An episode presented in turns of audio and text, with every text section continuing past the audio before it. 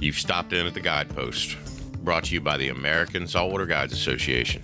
Stock up on gear, grab a coffee at the counter, and get ready to hear incredible fish stories from the best captains on the East Coast and thought provoking conversations with stakeholders and policymakers working to protect these fisheries. This podcast is presented by Costa Sunglasses.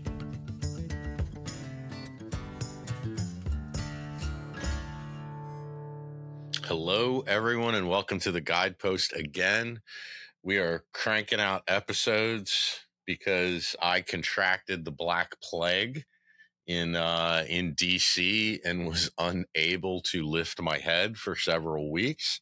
Um, I, I don't I don't know what it was. I don't care to find out, and I hope that no one listening gets it because it was horrific, and I spared all of you from listening to my hacking and wheezing. I know it's bad enough on a good day. Um, so what what team ASGA was thinking? Um, you know, to kind of round out the year. This was uh, this was our best year ever for the podcast. You know, we were freaking out, frankly, because we don't want to lose our loyal listeners um, because we're not we're not being consistent with the podcast, and we certainly weren't, and that's on my shoulders. Um, but we wanted to end the year strong and kind of take a walk down memory lane, show people, you know, maybe what we were working on behind the scenes and what our goals are, and kind of open the doors to 2024 and the good things to come. And with all that said, um, I think one of the coolest things about you know people people look at the work that we do and they're like wow this job is so cool. I would love to do that. How did they get so lucky? And i, I got to tell you the only thing that i would compare this job to is being a sparring partner for mike tyson.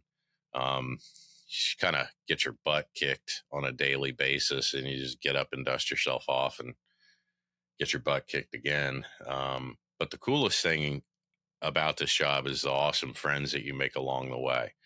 Um, and I have one of them with me right now, uh, Luyen Chou, who has, who is I think is a master at his professional craft and has able been able to fold that into fishing uh, and helping the science side of fishing um, with his Got One app.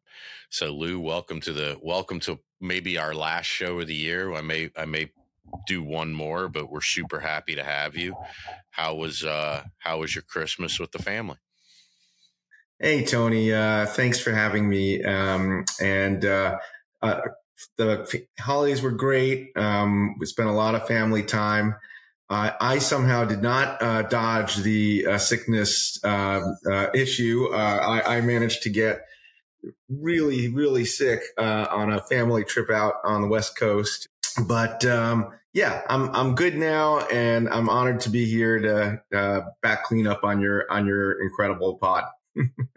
Thanks for having me. Man, we're uh, we're glad to have you. So I'll do a real quick uh, how the heck this started.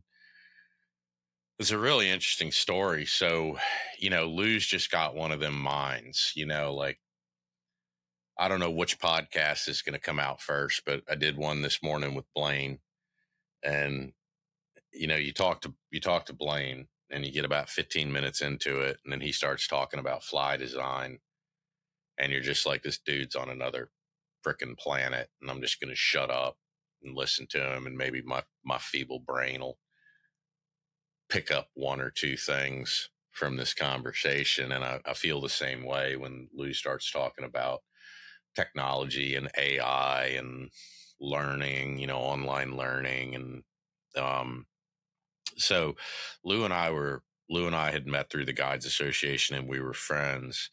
And Lou calls me all excited one morning, and his wife was using this app that she could hold up at, at their place in Long Island and it would hear birds talking to each other and it would tell you what kind of bird it was. And of course, the normal person would say, Holy mackerel, that's cool. And Lou said, What a waste. all this data is being aggregated. why aren't they why aren't they aggregating this stuff? And they, you could find this stuff and this stuff and this stuff about the data. And then a light bulb went off in his head. And he said, Holy crap. I think I could build something for fishing that was similar to it. And I was, you know, when somebody like Lou calls you all excited about something, my job, if I had to sum it down into one sentence, it's recognizing good opportunities and taking advantage of them and surrounding yourself with people that are way smarter than you at what they do and uh and all those boxes were checked. So that was lou i mean tell tell every that to me that was like when you built the black powder factory next to the matchstick storage place and it just it kind of went crazy. And and you know put on put on your full techie genius hat and tell everyone kind of you know what the driver was behind this and kind of where we've come and where we're going well, you're very generous with your comments, Tony, and and actually, it's funny you mentioned Blaine because I think I I I I trade in 100 percent of any knowledge I have on anything for about 10 percent of the knowledge he has on fly design and bait fish and fish. That guy is truly uh, something else, and I've uh, had the pleasure of becoming friends with him thanks to you, uh, Tony, as well. But um, yeah, I mean, you know, I guess got one is the intersection of a few things I'm just super passionate about, which is always awesome when you can combine things that you love. Obviously, fishing being uh, first and foremost, but uh, as someone who's been in the tech industry my entire career, and I've been an entrepreneur and and and you know, specifically interested in artificial intelligence and applications around data and AI for educational technology. You know, I have actually for years been thinking about um, just how inefficient um, manual traditional fishing logs have been. And, you know, we talked about this on an earlier podcast, but just, it just seemed to me that this was a kind of a perfect application for mobile technology because, you know, you're standing there in the water and you're trying to take notes on a fish you just caught and there's no light and you're, you know, being pounded by waves and you're handling a fish it's just it's it's a recipe for disaster and it's really hard for anyone to keep up with it in a serious way. And yet you know if you talk to a friend of like peter jenkins at saltwater edge he'll tell you that when he talks to you know people he interviews experienced fishermen the one thing they all say is a key to success is keeping a good fishing log. Um, so but like you know 2% of us do it because it's such a hassle and it just w- occurred to me that, you know, because modern phones today know where you are, what time it is, what date it is, and by, by because they have a connection to the internet, or they can they can get a connection later on, even if you don't have one where you're standing in the water. Um, it knows the tides, the moon phases, the weather, um, water temperature, currents, everything. And so um, you know, this notion that you could, with one touch of a button, this was the original idea, just record everything you needed to record about your catch and make it totally hassle free. And then generate data and insights on the other side of all of it was really the genesis of it. And you're right. We were using, uh, it's actually the Merlin app, uh, from Cornell University. Uh, it's an incredible app for birders. And it just, you know, it just occurred to me this is not that challenging to do. And the only reason I didn't build it earlier was because I assumed someone would would build this app. Um, and what I saw instead were lots of fishing apps, but for the most part, they're like Facebook for fishermen, which is not what serious hardcore fishermen like you and I want. I mean, if we want to brag about our catches, we'll put it on Facebook or Instagram. This is a serious tool uh, to allow anglers to get better at their trade. Listen, dude, I, I was kind of waiting to interject this, but when you like, you know, I'm pretty fortunate, even though the Chesapeake Bay has turned into the Dead Sea, the opportunities to hunt and fish around here are, you know, better than most. Um, and you know, I, we have like just these little pothole marsh ponds everywhere. And every single one of them is different. You know, you, you can catch these, you know, a little bit more acidic ponds, you, you, you can catch these things called like blue spotted sunfish. Looks like a damn cichlid you'd have in an aquarium. They don't get more than like six inches. And the next pond, you walk, you know, 200 yards and fish another pond that's normal and you catch giant pickerel and crappie and bass and you know half a mile away you walk to another pond and you and you're catching snakeheads. And it's you know it's just one of the shining examples of kind of like living here just if you have an hour you, you likely 11 months out of the year unless it's all hard water you you can go out and you can catch something. And then you walk up to a pond and one day you see like Lord forgive me for, you know, getting ready to dump on somebody, but you see like these teenagers and these kids in their 20s and they got 18 rods, a GoPro strapped to their chest, another one on their head, and they're running around the damn pond like, I don't know, like worker bees. Like they're like, they're just, they're moving like, you know, I'm like, dude, man, y'all are making too much noise, you know, like, everywhere, like, like jackrabbits. And, uh, and then one of them walks up to you and goes, Hey, I saw on such and such app that there's snakeheads in here. And you're like, son of a bitch. Like, who put that? Like, don't you like, God damn it. Can't I have anything? Like, is there nothing that's like sacred anymore? And when Lou kind of first presented this app to me, we were in complete agreement about two things. One, we would be crazy protective over people's fishing spots. And no one no one's going to know your fishing spot but you because I don't want to cater I don't want to cater to that mentality. I, I I am I am an old person. I I I, will be honest, like I, am terrible at even reading side scan. Like I, am one of those people. It's like I know where the fish are. I don't need a damn side scan. You know, like I've done this my whole life.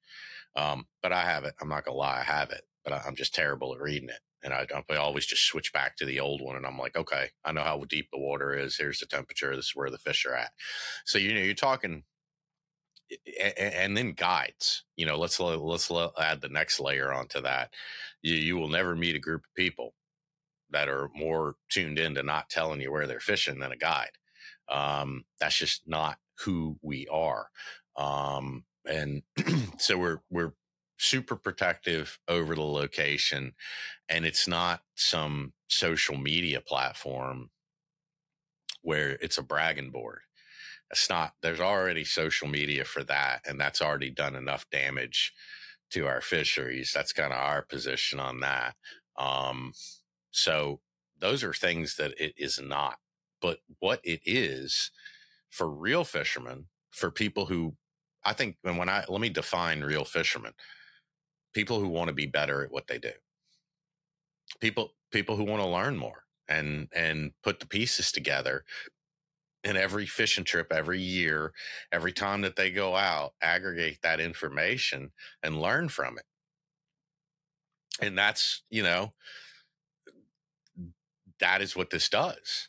Is it it takes, you know, all this environmental information, the tide, the moon phase, all kind of stuff, slaps it on your phone and it puts it into these charts that even an idiot I'm raising my hand right now. Y'all can't see the video can look at it and be like, holy crap, this is what I try I've been trying to do for the last 40 something years that I've been fishing and I can actually learn from this. Now on the flip side, then this is the really cool part, and I'll let Lou talk about that. We're working with several state agencies and regional management bodies because there is a lot of I mean, Lou's a data guy. I'm a fish guy. When I told Lou the gaps in the data, he didn't believe me. And that's not a criticism for the scientists. Look, the Guides Association was created to speak for the resource. I'm not trying to be hokey. That's what we do. Number one. And number two, help science whether that's paying for a telemetry study for false albacore or helping to develop this app to fill in huge gaps in the knowledge of like we'll use redfish in the Atlantic for an example because I don't think this is anybody's fault. Things that people don't consider, and I'm gonna let Lou start talking about how we're gonna help, but this is I must just set the stage for the situation. Because we have a slot limit and we cannot harvest anything over 27 inches on the Atlantic side, there is literally, and there's no, you know, there's no commercial fishery for these big fish. There, we have no clue. I mean, zero clue of how many adult fish are out there. And those are the ones that are making babies. So we kind of have a guess.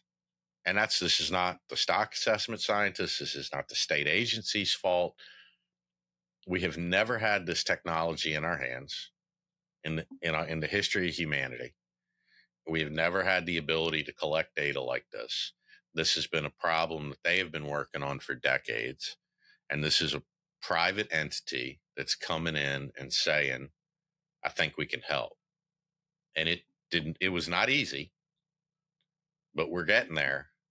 And that's, that's a big part of 2024 is going to be redfish in the Atlantic. But Lou, coming from like someone from the data world who was not in the fisheries world you know please tell the folks like what we had to overcome and actually how simple the data is to collect yeah i mean it was pretty shocking to me um, i mean I, I tony and i you and i first met several years ago now when saltwater guides association was just starting up and you know, I think like most fishermen, I was sort of paid casual attention to some of the conservation issues. And certainly I had my own anecdotal, you know, kind of experiences, particularly with respect to striped bass. Um, but I really got a lesson from you and from, from those around you about the science around all of this. And being a data person, I you know, I just kept asking for more data. Like, well, how many fish are there in this area? How, often do we actually count redfish? When do we? And it, it was it was truly shocking to me how little data we actually have about. And I'm not talking about you know some uh, in a highly um, unusual, idiosyncratic species. I'm talking about the species that are the most popular for fishermen to, to pursue um, it was really incredible to me. I mean, you know, you talked about the Albie tagging project. I mean, God, for as long as I've chased Albies, I've been in arguments with people over whether the fish in Harker's Island are the same Albies that we get around Montauk. How can we not know that? it just seemed incredible to me. Um, so that was number one. Number two was, you know, if you think about what's happened with the advent of mobile technology, um, and social media. Mean, Tony, you and I had a long conversation about the ills of social media yesterday, but there's some things that social media has contributed to society that are positives. You know, I think there's there's a there's been a sea change in the way that um, professional data people think about data. It used to be that data had data could not actually count as data unless it was collected through um, some extraordinarily complex scientific instrument that was um, you know peer reviewed from a process standpoint and tested every six months for bias, uh, survey bias and you know and so on and so forth all of which i think is still very valid i'm not saying that we we shouldn't do that but if you look at the way that the tech industry has thought about data right so when you when you when you use google maps to find the best route from from uh, Brooklyn to St. Michael's Island, um, it's not going out and collecting surveys from a bunch of people that are three years old and then telling you, well, the surveys from the last three years tell you that this is the best path from point A to point B. It's actually using everyone who's got a Google map running on their phone who's on the road to figure that out in real time. And that's the big sea change is data has become a real time um, activity that is driven by large numbers of data points that you can statistically gain assurance about what's true and what's what's not true. If someone logs a 20 foot uh, striped bass uh, in the middle of North Dakota on our app, we don't include that data. It's very simple, right? We can run a regression line through our data and we see what is generally along that normal line, distribution line. And that, that, even with a high, much higher level of inaccuracy than, you know, handing out five surveys to five anglers might have, and, I, and we all know that that's not the case. Uh, um, you know, we we can actually know with a great deal more accuracy what's actually happening to fish, fish stocks, um, because we have lots of data and we have the ability to use math against it um, and logic against it to really gain meaningful insights. Now, it's taken a while to get some of our friends in the scientific community to accept this as a legitimate a legitimate approach. But what I'm super excited about, and you kind of tease this up, Tony, is that that's happening now. Uh, you know, and it started. Thank thank you to our friends at Massachusetts uh, Division of Marine Fisheries. They were kind of the first, thanks to a lot of cajoling from from you, Tony, and ASGA. But now we're starting to see the, the proverbial floodgates start to open from a lot. I have of, a way about me. convincing convincing people to use stuff it's kind of it's kind of like the master of the obvious i'm like so you want to you want to hand out a piece of paper that's going to go flying off somebody's boat and that they're going to write this down while they're while acres of these fish are eating something on the surface? Or do you want to use a voice activated app that can essentially do this in five seconds what it would take minutes you know and and i think that i think there's a real something something that you did i didn't do it but man we threaded that needle between yeah. um still making it viable for you know because you okay so here's one of the big problems with like tagging or science or anything is like the normal recreational angler gets all excited about it and they do it and they never hear anything again and they don't know what happened or what the results were and they kind of you kind of lose your you kind of lose your your that little burning fire because you're like wow I didn't nobody even sent me anything back you know right um in this is quite the opposite. You know, for example, you can go on the Mass DMF website and look at the data uploaded like every week. I think Mass DMF is doing that. So it's not real time, but like you can check it once a week and you can see you know what the preliminary results are of of all of this all of this research and um you know are the fish getting hurt with treble hooks or was the water too warm this week or you know it's it's really fascinating stuff so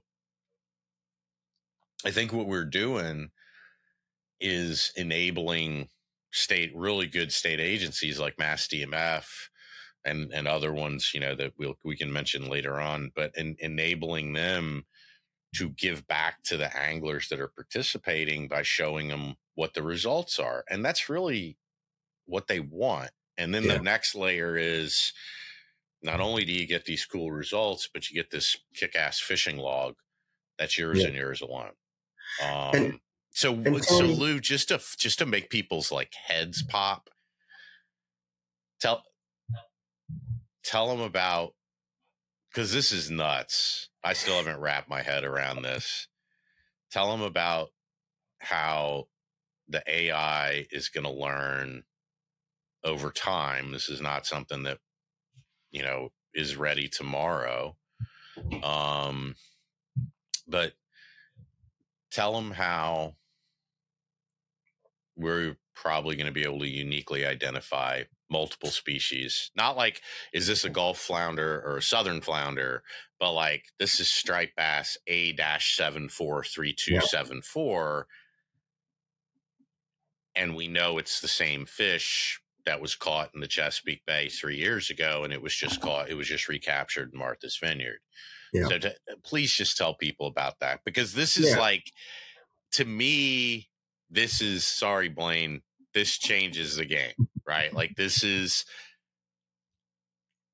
this is so wild to me and to have you know this repository of images and not it and and it, I I pray to God that it it kind of shifts the paradigm of a fish image being a bragging look at me look how awesome I am mm. to this thing is in a cloud storage somewhere and it's constantly being reviewed for matches and we can learn a lot about that. It, it adds a tagging, a spaghetti tagging component to imagery. So please just tell yeah. people about that because I actually think it's cool as hell. Yeah, I mean, the first big step this year where you mentioned voice activation. So in addition to voice activation, and this was thanks to um, a grant from you guys and from uh, Hatch Outdoors, uh, the makers of the great fly reels and, and other tackle, um, was the ability to actually log through a photo. So when you take a photo now, you know, uh, instead of having to um, hit the button, say you caught something or use a voice, it actually creates a log in Got One. You can either upload a photo or you can take a photo through the app.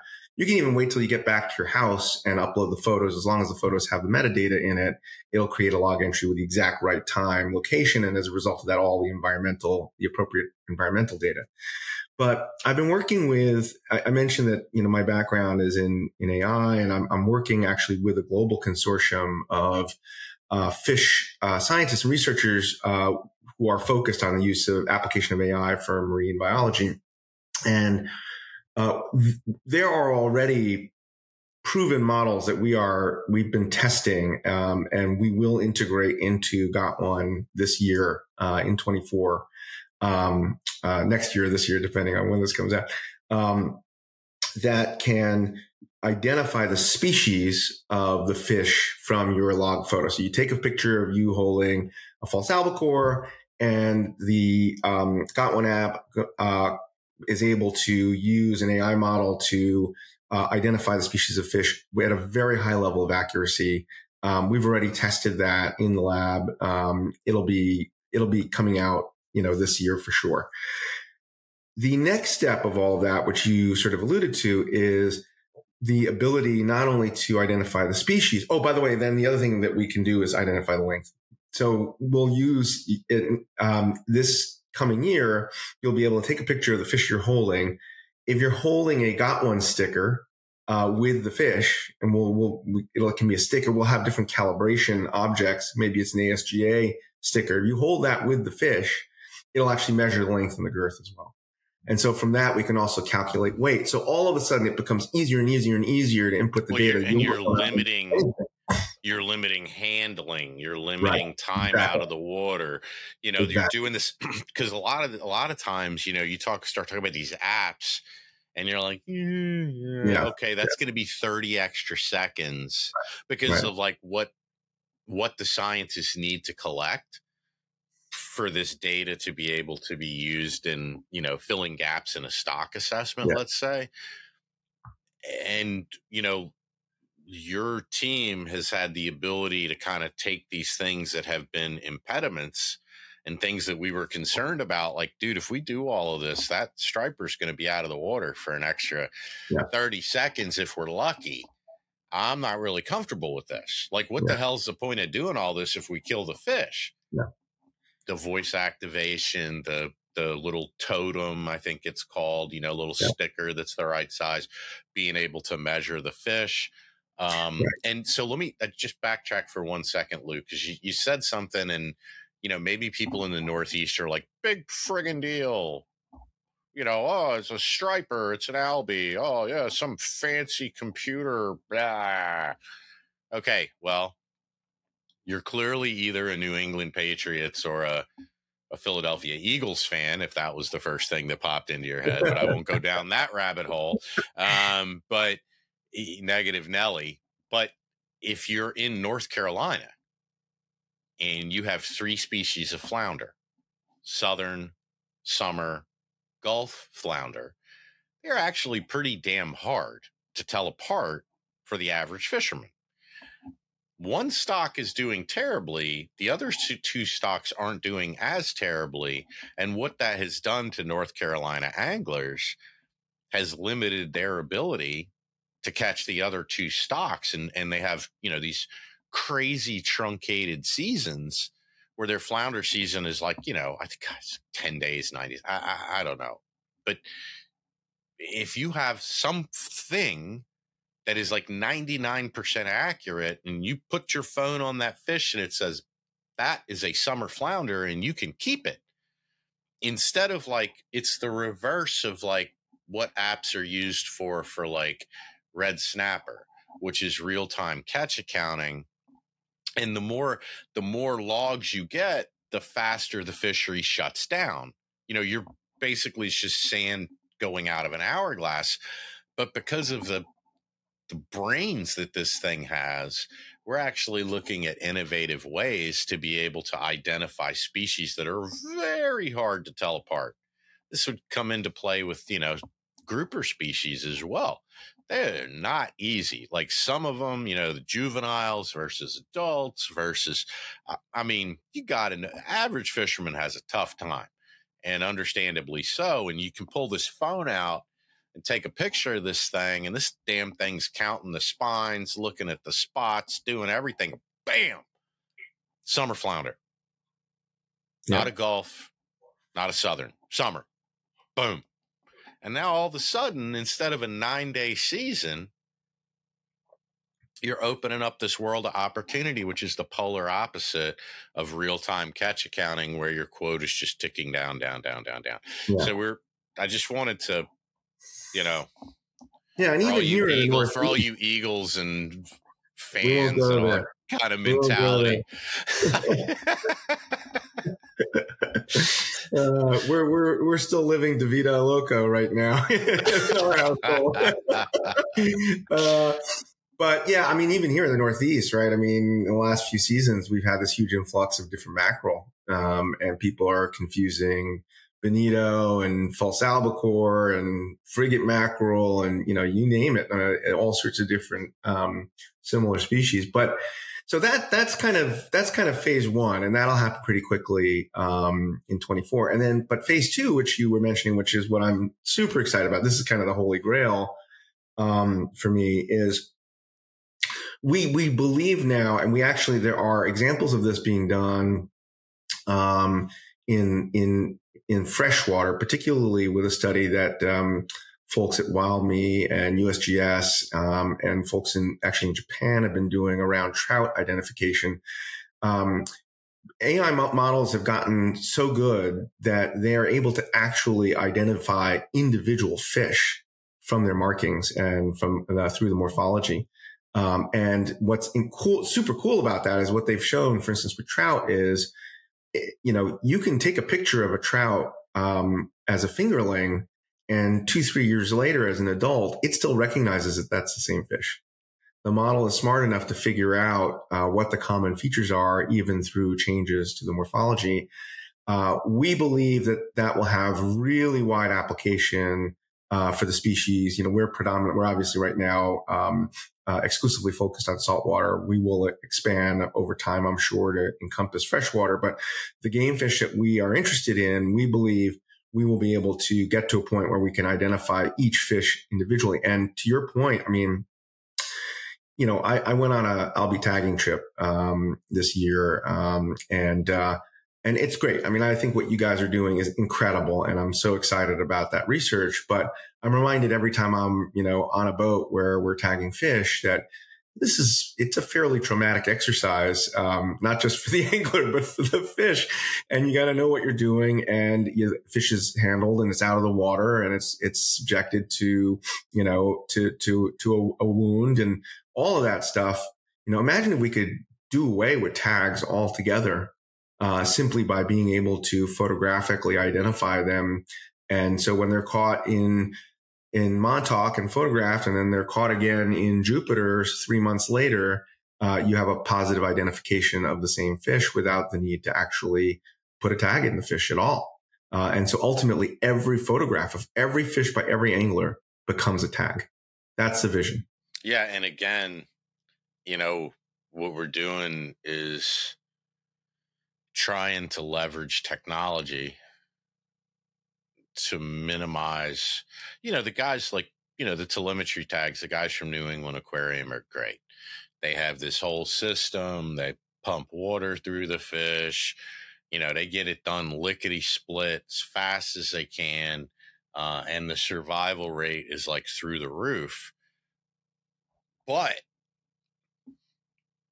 how cool would it be? And this is, you know, this is like an economy of scale. We'll hit a threshold really soon where enough people are using this thing where what you just described is viable. More people need to use it. Now, that said, I know you just sent a newsletter out just to show that this is about as real as it gets. Like you want to hit some you want to hit some highlights from that. I think this would be really encouraging for people. And like under I want everyone before Lou rips this off because it's really cool stuff. I want everyone to understand that we are not we would not be putting so many resources into this if we did not have agreements that the data would be used for science. And we have those specifically in the Atlantic for redfish and with mass DMF for striped bass. And and and I'll tell you, we're getting pretty close in the Atlantic for bluefish as well. Because they have they have a lot of similarities, a lot of data constraints um, that redfish have. Nobody knows how many bluefish are released or what the links of those released fish are. And while that's just like one facet of the stock assessment, that's big. You know, again, not real time catch accounting, but like everyone's worried about, you know, catch and release mortality. And it's all these estimates. So instead of saying, ban catch and release fishing, which is pretty much the polar opposite of everything that you know we stand for. Um, or you know what what we're saying is like we are developing tools that are going to give you better information over time and incorporate it into these assessments and you know, it's just kind of like door to door vacuum sales. Like I feel like sometimes I feel like an aluminum siding salesman from like the 50s, you know, like you knock on a door and sometimes they slam the door in your face and throw hot water on you. And other times they're like, oh, come in and tell me about this stuff. And, um, and we focused on, you know, inshore species like redfish, um, to a certain degree, albies and, uh, and bluefish and stripers because that's kind of like the underserved community. Everyone wants to focus on the snapper grouper complex. And the reality is, the bulk of fishermen on the Atlantic coast, they're fishing for stripers, bluefish, and redfish and albies. And that's what that, and the, that's the data that we want to provide. We want to make the biggest impact that we can. So, all that said, when Lou tells you this stuff, there's an awful lot of this information that's going to scientists with the with the location scrubbed everyone calm down um it's all it's all good we like for an example redfish in the atlantic when we worked through with the stock assessment scientists and the fisheries um, fisheries plan coordinator that may that are you know and the technical committee and all that kind of stuff that striped bass has redfish have them too lou and i were like okay. You know we'll we're gonna don't get mad at us we're gonna scrub this data within 15 miles of where the fish was caught so you you know y'all won't know exact locations and i'll never forget man they looked at us on the on the zoom meeting and they're like we don't care just give us the state and we were like, "Oh, that's awesome." That yeah. is that's like music to our ears. Like, yeah. give us the state, done. We'll give you the state. So yeah. again, your stuff is safe. But Lou, from like, from like, okay, my wife's listening to birds. To we've got all these agreements to collect data on these fish and we're going to hit it as hard as we can in 2024 Why don't you hit some highlights of 2023? Because I think this is a true success story. Yeah, thanks for the opportunity. So um, I'm I am about to hit send on the newsletter. If any of you want to get on uh, our mailing list, by the way, if you didn't uh, uh, opt in through the app or you're not sure, you haven't received any newsletters from us, just go to our website, uh, www.gotoneapp, G-O-T-O-N-E-A-P-P.com and you can sign up for the newsletter. Um, you know, we only send out maybe once a quarter or so, but this is a big one because it's the end of our first year. So it kind of has a kind of what we, you know, put together as kind of an almanac of some of the data insights. Um, and if for some reason you didn't get it, um, you know, just reach out to me. Um, you know, uh, your, my email address, we'll, we'll, we'll figure out how to get that out, Tony, I'm sure. And, um, uh, you can just send it to, um, uh, contact at gotoneapp.com. That works. Um, and, uh, we'll make sure that you get the, uh, the newsletter, but just to give you some sense of the insight. So, um, for all of you using Got One out there, um, thank you. Uh, we had, um, you know, over 1600 really regular users of the app this season, um, who logged close to 7,000 fish in 2023. Uh, we have fish from before then too, but really just counting the 2023 fish, about almost six, 7,000 fish. The vast majority, Tony, to your point, uh, were striped bass. Uh, about half of all the fish tag were striped bass, but we had fish, 21 different species of fish caught uh, using the Got One app, and that includes cobia, 27 cobia.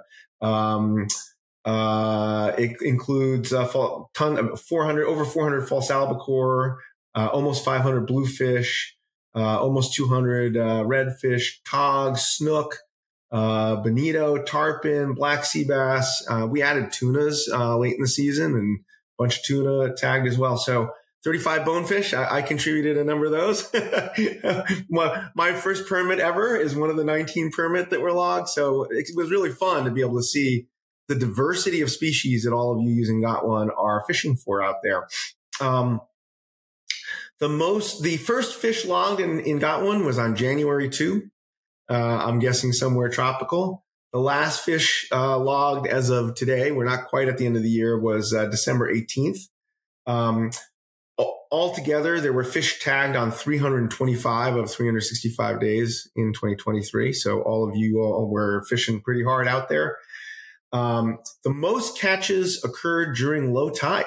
Interestingly enough, uh, low tide and the low outgoing tide were the two most productive uh, fishing periods across all species.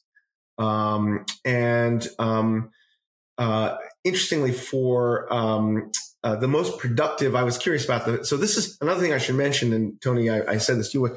A lot of this is the insights we're getting are also being powered now by the latest advances in AI technology, specifically um, uh, technologies like ChatGPT. Um, so um, we now have the Got One data. We use it, we aggregate it, and then we use it with a custom uh, AI tool that we built using GPT to derive insight. So I can ask you questions like, uh, in fact, big shout out to Tom Fuda, who's uh, heads our technology and is a great fisherman too, and has been just an incredible partner in this project. He said to me, "Hey, Luyen, what were the three most productive weeks during 2023 for fishermen, both for all species and then just specifically for striped bass?"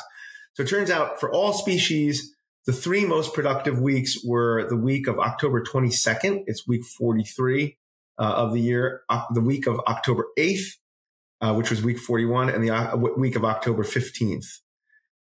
Very similarly for striped bass. Now, obviously, striped bass were the vast majority of the data. It was almost identical. It was October 22nd, October 28th, October 15th to October 21st, and October 1st to October 7th.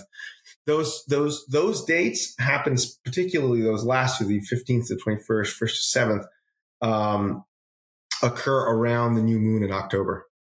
Uh, which is confirmatory to a lot of things that anglers have believed about striped bass fishing, but those were by far the most productive for striped bass. Um, uh, and then, as I mentioned, in terms of tide, low was most productive, but with a spike around the high tide. It was really around, and again, this is very confirmatory of what many of us know to be the case. It was really on on the beginning and the end of um, the outgoing, and then right around uh, either side of the incoming as well, that the most fish were caught and the most striped bass. Um, another interesting thing we found, if you zoom in on a couple things on striped bass, uh, number one was the optimal water temperature really varied by region. So uh, one of the things we've used AI to do is to aggregate the longitude and latitude coordinates of catches and generalize them into better known fishing spots. So we can report on things like Cape Cod as a general spot, right? Without blowing anyone's spot. Raritan Bay to New York Bight as a spot. Montauk Gardner's Bay, Peconics as a spot. Uh, Eastern Connecticut to Rhode Island shoreline as a spot. And so it turns out, for instance, in Cape Cod, the optimal temperature for striped bass, water temperature was 64 degrees. Very, very strong correlation there. Whereas in Raritan Bay, it was 60 degrees, which actually kind of makes some sense because that Raritan Bay fishery is a very early, late fishery. Uh, and so you've got cooler water. Uh, as opposed to, you know, and, and Montauk actually was fairly cool too, was between 60 and 62. Whereas in the sound, it was very strongly correlated with 64, 65, 66 degree temperature. Um, so that was actually interesting to me because I always thought of it as one big, like, all right, striped bass prefer a particular temperature, but it's a lesson that it really depends on where you're fishing as well. And then one of the things you'd mentioned, sort of the handling of fish, and this is an insight that we got through our collaboration with Mass DMF. Um, boy, if you want to know how to handle a striped bass and make sure that it's healthy to go out and make more baby striped bass, there are three things that you got to know. One of them is as soon as um, uh, the water temperature um, goes above about 70 degrees, the vitality of a released fish plummets, absolutely plummets. Uh, so in warm water, handle your fish less. And those of us who fished for striped bass in the summer, you know how hard it is sometimes to revive, particularly big fish in warm water. The second one is vitality versus handling. So if you keep a, a if you take a, a striped bass out of the water for a minute, you're fine. As soon as it gets past a minute and a half, two minutes, vitality plummets again. So if you combine that with warm water temperatures, if you're holding a fish out of the water for five minutes on a day when the water is 70, 72 degrees, the chance that that bass is going to survive are pretty low. And then the third thing, which was really sort of confirmatory to me, is um, tackle type. Uh, bait far and away is associated with um, the most, uh, the least vitality for release striped bass. Uh, and that has to do largely with the correlation between using bait and where the fish end up being hooked. Um, and again, this wasn't based on hundreds of thousands of data points, but the conclusions are so clear that even a few thousand data points uh, is enough for us to all modify our behavior um, uh, and know that that will contribute to uh, the well-being of the fish. So, just some examples. I mean, let's let's be honest; those are real easy things to fix. Yep. Yeah. Those are crazy easy things for conservation-minded fishermen. I mean, look, it's this simple. Um, circle hooks are not a silver bullet. Um, if you're fishing with bait, and to be honest, you know, treble treble is pretty lethal. If you're if you're thinking of you know two trebles, three trebles, pretty lethal. Um, again, go to the go to the Mass DMF site. You can see the results right there. There's almost four thousand fish that they've recorded. We'll be doing it again with them next year. But like, I don't know what to tell you. Like, not you, Lou, but the listeners. Like, people say, like, hold your breath you hold your breath when you pull the striper out of the water. All right. And when you start being like, well, guess what? The striper's doing the same thing, get him back in. Like, I know you're excited. And the last thing we want is to be like the catch and release police, right? And like people get shamed on social media for pulling a fish out of the water and taking a picture. That's okay. It's okay you just caught the fish of a lifetime. You're, you know, 50 years ago, somebody would have thrown him in the cooler and gotten a skin mount. Today, you're releasing it, but like, just keep in the back of your mind that if you just change your behavior a tiny bit, it's like changing your behavior to record something on the app. If you just take 10 seconds and record that on the app, you're going to be a force for good. And, and you're going to be giving data to scientists. And these are the people that give pretty strong direction on how our fisheries should be managed and that that's the key to having fisheries in the future. So that's number one. Number two little behavioral change. You got the fish of a lifetime.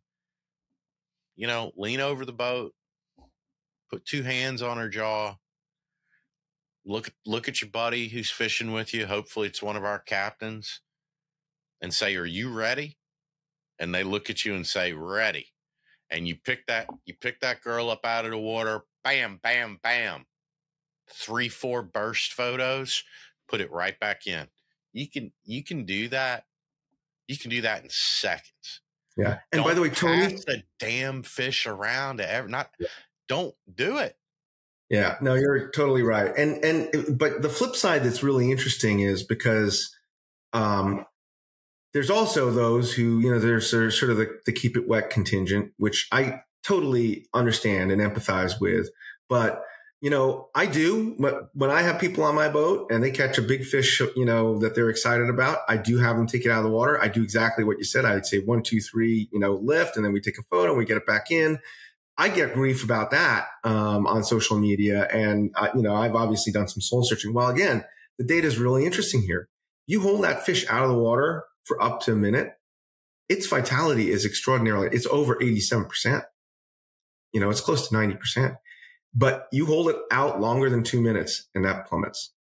And so, you know, again, I think this is important for us to understand that uh, it helps us have a more realistic understanding of how we should be practicing it as anglers too. Hey, look, man, you know, we talked about this forever. You know, you look at some of the biggest shifts in hunting and fishing in the last in my lifetime. You know, they came out. I grew up in Shangri La for duck hunting. I was born in Memphis, Tennessee. We had we had some of the finest right where the Delta starts, some of the finest bird hunting anywhere on this earth in the 70s and 80s when I was a kid. I'm, I'm here to tell you, like they come out and they said, "Hey, all these ducks are dying. They're eating. You know, they need to they need to eat like little pebbles and stuff to grind up the seeds and everything in their gizzard, and they're eating this lead shot that y'all are shooting, and they're getting lead poisoning and they're dying." Y'all can't use lead shot for migratory birds anymore. And it was a big shift. And there's a lot of, you know, lead lead can knock a bird down. ain't nothing is good. It expands. It's soft. I was there before the ban, but you know what?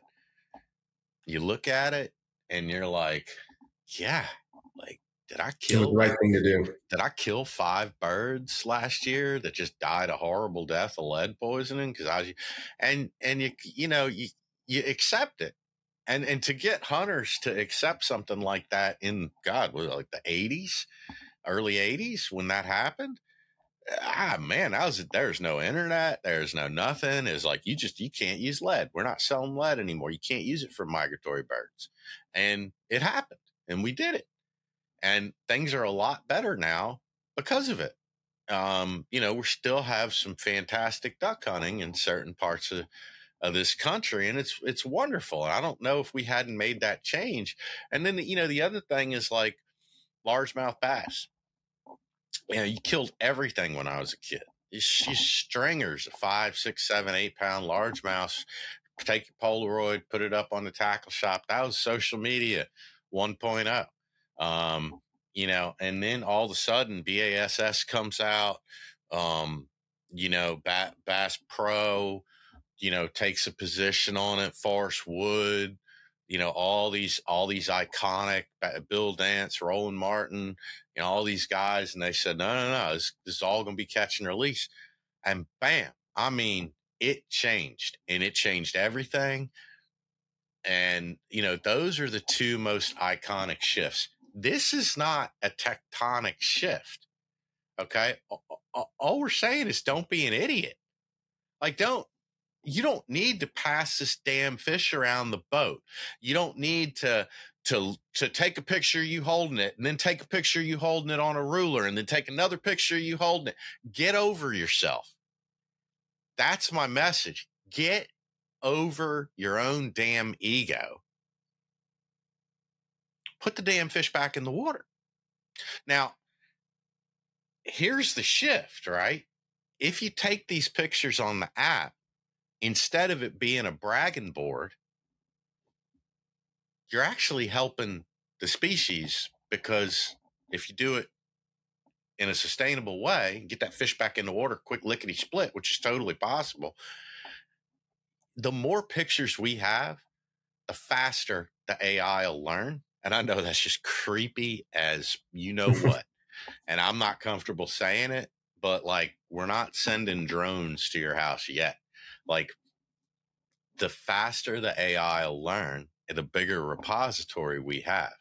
So, like, what I'm saying is there's a fine line between the lunatics that yell at you when you're being responsible and you're following the science and you take the picture, you take that picture because we support that.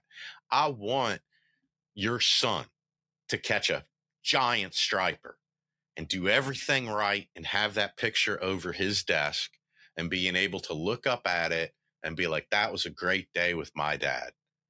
That, I mean, that makes my heart go pitter patter just thinking about it. So, like, not taking that away from people, but let's use it for science. Let's do it the two things do it the right way, use it for science. And then you're a, it's a net positive. And like, you don't, none of this stuff do you have to go off the deep end just don't be such a selfish putz. Like, just, I'm serious. Like, you're laughing at me, but I'm serious. Don't, eh, you know, this is not about promoting yourself. Fishing is about interacting with the environment, learning every time that you go out, being grateful for the opportunity to go out because not everyone can do it. And, you know, l- kind of like leave only footprints. Yeah, yeah, take a couple fish home. You want to eat them? Fine. Who cares? But take five seconds and use your brain. And don't be so egotistical when you're putting these things back in the water. And then upload the picture to us and we'll use it for science. And you'll add to, you'll add to that body where when you're an old person sitting on the beach and you you know when you're 80 years old and you see a bunch of high school students running down the beach with their rods chasing a school of breaking stripers, you kind of say, hey, man, I help with that. I'm really glad that next generation can participate. And that's the whole idea behind this app is to help. Right? Just common sense stuff to help. That's where I'm at. Amen. And you know, I, I want to say two things also, um, you know, that, that, that come up a lot. The first is, and we've kind of talked around it, and I know we've talked about it before, but the issue of privacy, it's, it's the number one sort of pushback and, um, sort of, you know, concern that we get from anglers about the app. And I know, Tony, you said this, but I want to say it in no uncertain terms too. Like unlike a lot of other fishing apps out there, we were committed to making Got One an app for anglers by anglers. So it really had to abide by what I and Tony and Tom Fuda and anyone else who's been involved in building the app, but what we would expect from any app that we were asked to use or expected to use as fishermen. And the number one concern there was making sure that your spots are protected. Your privacy is protected. So when we talk about sharing the data, A, it's not shared with other users. Your spot, like when you catch a fish, that location isn't shared with other anglers. Uh, we will aggregate that data and we generalize it to a multi-mile sort of radius, as Tony said. We anonymize it. We strip out any name information, anything like that. Um, and the scientists get a file with an aggregation of all of the data with these generalized um, uh, locations, and they don't get it in real time. They'll get it, you know, 24 hours or later or weekly or whatever. Over time, we will add the ability for you as anglers and users to share information you want to share with friends or with colleagues. Like we've had a lot of requests from outfitters and from guys to say, Hey, you know, we run an operation with six guys. We want our guys to be able to share their spots and stuff like that. We will add that, but you will, as a user, always be the person who's in charge of how you're sharing that specific data about your your catches, et cetera. Uh, and you'll see from like the almanac data that I put together, it's all generalized. Um, it would be impossible to reverse engineer into a spot. And then the last thing I want to mention, because you know AI is something new, and people do get a little you know nervous about it, and and it's an unknown in terms of privacy. So we've gone so far as when when we've been testing AI to do the species recognition and the fish recognition that we mentioned earlier, uh, Tony. We've gone so far that when you when that photo goes to our uh, AI model for testing, the AI actually first blurs out any face, any recognizable visual uh, characteristics of the angler uh, or the spot that they're in, and all it really gets is kind of an outline of the fish itself. Um, and it's pretty cool. Like we can't, you can't even from that image see who's holding the fish. Um, and, um, and we think that's super important. Privacy is like the number one concern for us as anglers as well. Uh, we give just enough data to scientists that it actually is actionable and useful for these sorts of insights. And we give you your data so that you can really learn from your fishing. but we hold those two kind of things sacrosanct. Well, let me tell you something. You know, um, ugh, start, start, and finish where I started. You know, my, people ask me all the time. They're like, "Oh, what degree do you have? How did you get this job? Where did you go to school?" And I'm like, "Well, I, this is the equivalent of falling into a hole." Like I just of was walking through life and just was like, oh Jesus, like fell into.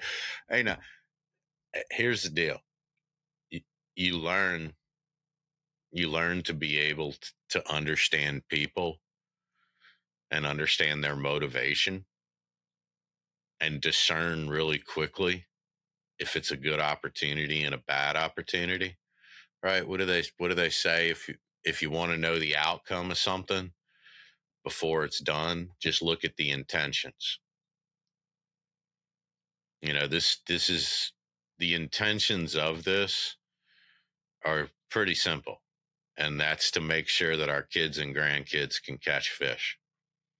And we've been doing this long enough to where we know what our concerns are and instead of blasting the scientists and the fisheries managers and everyone else and saying how much smarter we are than them and eh, we're actually coming to them with our hat in our hand and saying we think we can help.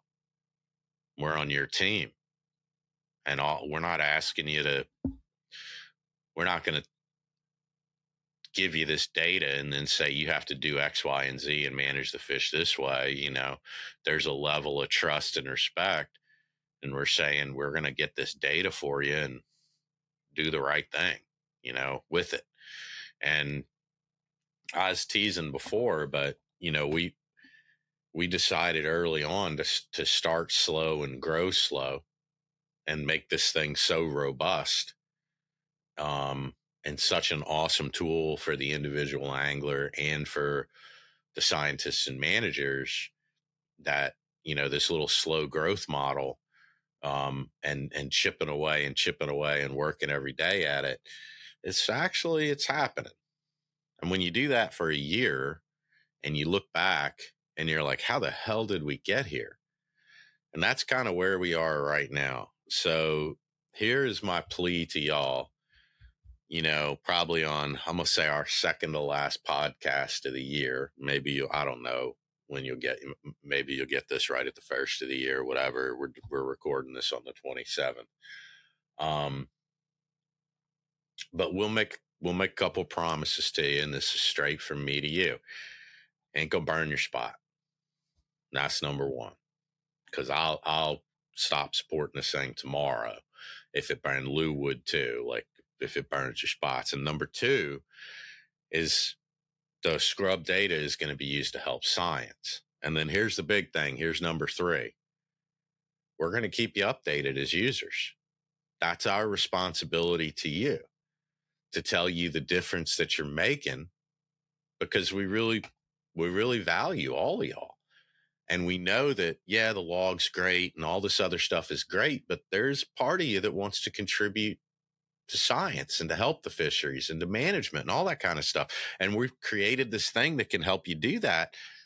But if you don't have any, if you don't have anything to hold on to that says, you know, holy mackerel, like look at these results of this super cool study. And I, they recorded a thousand fish and I put, I put 35 of them in there and that's pretty mm-hmm. damn cool.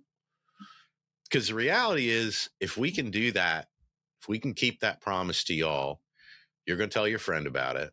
And they're going to tell their friend. And they're going to tell their friend. And that's how this thing is going to grow. And that's how we want it to grow.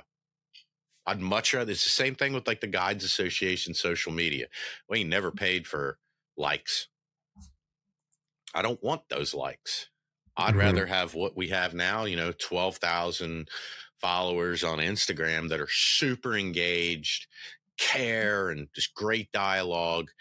And that's, we want this thing to grow because it has value for you to learn as a fisherman and it has value to contribute to science. So those are the three promises that, that we'll give you. Lou's always, Lou's team Lou, tell them your email address for got the got one email address rather. Um, if anyone has any questions, Lou gets some of the greatest questions, some of the most encouraging questions ever. Y'all know our email address is comments at saltwaterguidesassociation.org. Um, I hope y'all had absolutely wonderful Christmas. I hope you have absolutely fabulous new year. We'll get Lou to close this out. Tell people, I want you to tell people how to sign up for the email newsletter, how to download the app if they're encouraged by this podcast. And then if they have any questions once they download the app, how to email your team. And y'all are super responsive. Yeah, thanks. Thanks, Tony. Um, so uh, you can reach me at luyen at gotoneapp.com. So it's L U Y E N at got one app, G O T O N E A P P dot com. Uh, you can also send it to uh, contact at gotoneapp.com, but luyen at gotoneapp.com goes straight to me. And we love to hear from anglers. So, you know, any, any thoughts you have, we get some great ideas. A lot of our product roadmap is really informed by by anglers who say, Hey, do you ever think about doing this? Or how about this species? And we, we listen to and answer every one of those emails. So, you know, I encourage you to interact with us that way. Um, you can download the app. It's got one, one word, G O T O N E, um, on both Google Play Store and on the Apple App Store. Um, please, please, please, if you feel inclined and you like the app, um, give us a five star rating and, and a review. We, we we got one one star review, and I know who it was from. It's from a competitor. Everyone else gave it five stars, so we're trying to drown out those competitors who are threatened by the app. Uh, so appreciate that in advance. Um, there's a lot of material on how to use the app, tips, uh, updates on on partnerships and so on on our YouTube channel. So just look for the Got One app on YouTube. We're on uh, Facebook and and uh, Instagram. Instagram's got one app. They're all got one app, basically one word. Um, and yeah, we we really look for download the app, use it. You know, this is a great time in the off season when you're gearing up. Just consider it a tackle upgrade. It's free, uh, so you consider it a free free stocking stuffer uh, tackle upgrade. Um, and um, you know, if if if you need any help at all ever, just reach out to me. So one of the Lou, one of the coolest things that you can do in the off season with the app, and you got you talked about this, but understanding that like most people are like me and not like you, you if you download the app, like you know when you listen to this, the hope right. that you download the app, take some of your fishing pictures from yeah 2023, drag them into there because it's got that metadata on the picture. It says the day and the time and the location, and the app's smart enough where it'll go and reach out and it'll tell you what the high, you know, okay, you were fishing at high tide on August 23rd Yeah. when you caught that big striper in that picture, and it knows your location. It'll say, oh, blah, blah, blah, and it'll put everything together. So you can like backlog images. Yeah, Yeah. you can do it from 2022. And then you kind of get used to using it. And you put like 10 pictures in there from 2023. And then all of a sudden it'll populate all these charts that we're talking about. Yeah. You can be sitting there watching the bowl games, you know, on the because I'm actually a college football fan. I was teasing all you Eagles fans. Like I don't really I don't really care too much about the NFL. So I'll be watching the bowl games and stuff in my face. Black eyed peas and ham. That's another southern thing. Anyway, I digress. But put drag them pictures into the app and look how smart this daggum thing is. And all of a sudden you'll be like, wait a minute, like I don't have to start from zero in 2024 when my season starts in April or May or whenever y'all start catching fish. Like you can actually look at it in backlog from Yeah. 2023 or 2022 and be like, whoa. Yeah, And you can even go back further than that. I was I, I, was want, I didn't want to blow up your story. Yeah, no, no. I mean, I- the other day, I mean, I, I was going through my old fishing photos and I was like, oh, I remember that day. That was so cool. That was over by Coney Island in New York City. And I just threw it in there and it was 2019 and it wasn't Coney Island. It was actually down on the Jersey Shore. And I was like, oh my God, you just unlocked all these memories that I had completely gotten rid of. It's really fun. Uh, our good buddy Mike Hogan, uh, Captain Mike from Hogy Lures, he got so excited about it. He spent one night and just started uploading everything.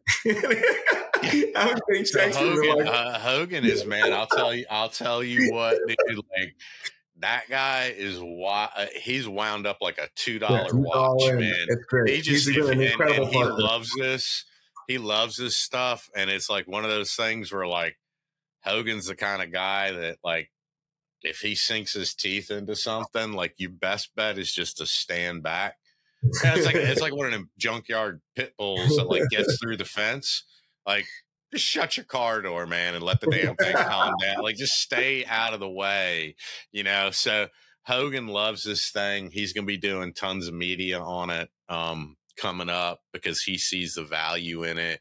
And Yeah, he's you know, great. just think how much fun that'll be instead of just like mindlessly scrolling through depressing videos on Instagram download the app, drag like 15 pictures in it, and then see the test it and see the value for yourself because it'll it'll start aggregating all this moon phase tide and all this other crap. And you'll see those charts and you'll be like, wow, I'm start okay. So uh okay, that that confirms what I believed, and that is completely the opposite of what I believed. And holy crap, I, for 10 minutes, I just learned a bunch. And if you're that kind of fisherman, this is the product for you.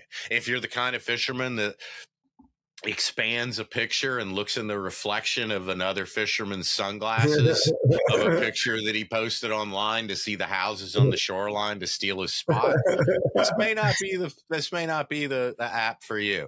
But if That's you right. want to make other apps for you. Yeah, there's plenty of other Yeah, ones out to there do for you.